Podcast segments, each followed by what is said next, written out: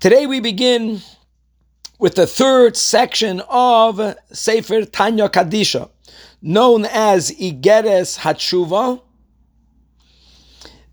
Truth be told, when the Alter Rebbe printed the Tanya for the first time in the first years, Tanya was comprised of only the first two sections, Sefer Shel Beinonim and Shar Hayichud Ve'emuna, but the Alter Rebbe himself then added this third section, that is really going to explain deeply the meaning of tshuva, expounding the different levels of tshuva, as God willing, we will all learn together. Parenthetically, Hasidim make a beautiful correlation between the Tanya and in our context and the Shulchan Aruch. In the Shulchan Aruch, Shulchan Aruch is comprised of four sections. The third section in Shulchan Aruch is the section known as Even Ha'ezer, which deals with the laws between a man and his wife, between a wife and her husband right? Laws of divorce, laws of marriage, etc., etc. And this is really the content of this entire Igeres Hatshuva. Not only is it because that we are, so to say, Kaviyachal Hashem's spouse, and the concept of tshuva is to amend or to re-amend, to make even stronger the relationship that we have with Hashem, Kaviyachal, our husband. But more than that, as we'll learn later in this series, that there are two general levels of tshuva, both connected to Hashem's holy letter of Hey. Actually, there are two letters Hey in Hashem's name. The first Hey and the second Hey. And as the Zohar says, Hey Ila'a, Tshuva Ila'a. Hey Tata'a, Tshuva Tata'a. The first hay refers to the attribute of Bina. The second hay refers to the attribute of Malchus. Both of them are the feminine aspects of Hashem's holy spheres. So indeed, it's mamish correlated to the Sefer, the section of Even Ho'ezer. In today's shir, the beginning of the first chapter, the Alter Rebbe simply quotes. The entire shir today is a quotation of a brisa.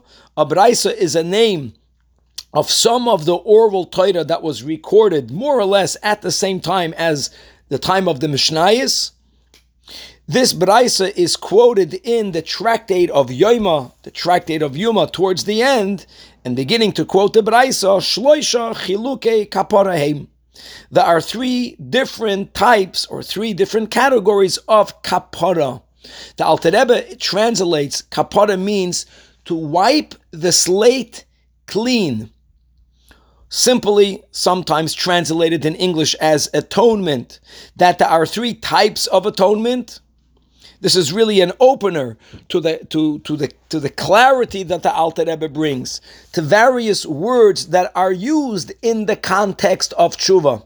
Sometimes we have the word tshuva. Sometimes we use the word slicha. Sometimes we have the word mechila. Sometimes we have the word kapara. And as the Alter Rebbe will explain to all of us, that they do not mean the same thing.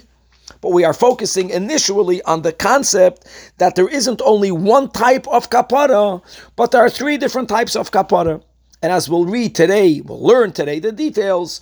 If someone violates, God forbid, a positive commandment, the power of tshuva is such that if the person makes a sincere tshuva, as the Alter Rebbe will explain, the person will be immediately forgiven. The person will achieve mechila, forgiveness, immediately. If a person, God forbid, violated any of the negative commandments in the Torah, but the negative commandments that don't carry with them the more severe punishments, then tshuva in itself is not suffice, is not enough for the person to be fully moicheld, forgiven. But you have to also have the day of Yom Kippur to pass. And yes, both with tshuva and Yom Kippur, the person gets the kapara. And then the third is a person who, God forbid, violates a negative commandment that carries with it a either the spiritual punishment of kareis of the soul getting cut off, cut off, or even worse, that it carries with it a capital punishment, there a person needs not only tshuva and Yom Kippur, but there also there is a concept of Hashem bringing upon the person a certain level of yisurim of suffering, and then all these three they bring the final kapara. Hashem cleans the the the, the blemish that the sin made. More or less, this is the content of this brisa, and God willing, a lot more to be continued.